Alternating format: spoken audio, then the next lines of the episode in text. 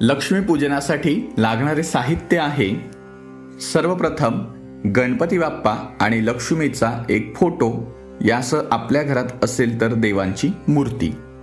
एक चौरंग किंवा पाट त्यावर अंथरण्यासाठी लाल रंगाचं वस्त्र. दोन तांब्याचे कलश.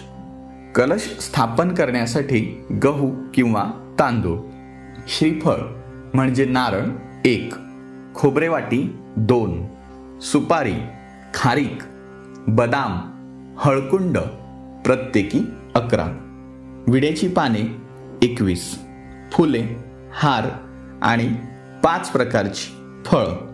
यासह ऊस धूप अगरबत्ती कापूर आरतीसाठी निरांजन आणि देवापुढे प्रज्वलित करण्यासाठी समई.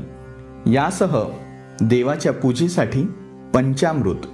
नैवेद्याला धणे गूळ आणि आपल्या घरातील परंपरेनुसार सांजोरी खीर अथवा पुरणपोळीचा नैवेद्य.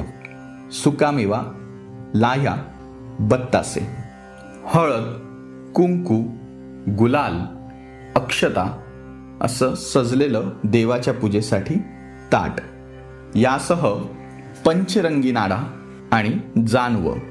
लक्ष्मीपूजनाला धान्यपूजनाचंही विशेष महत्त्व आहे. त्यामुळे आपल्या घरामध्ये धान्याचा साठा वृद्धिंगत व्हावा त्याची समृद्धी वाढावी यासाठी धान्यपूजन केलं जातं. म्हणून पाच मातीचे छोटे बोळके किंवा मडके प्रत्येक मडक्यामध्ये विविध प्रकारची पाच धान्ये. उदाहरणार्थ गहू तांदूळ मूग ज्वारी या प्रकारे.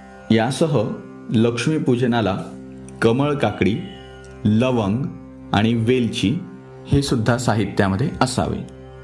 लक्ष्मीपूजनामध्ये शिरई म्हणजे जो झाडू असतो त्यालाही विशेष महत्त्व आहे.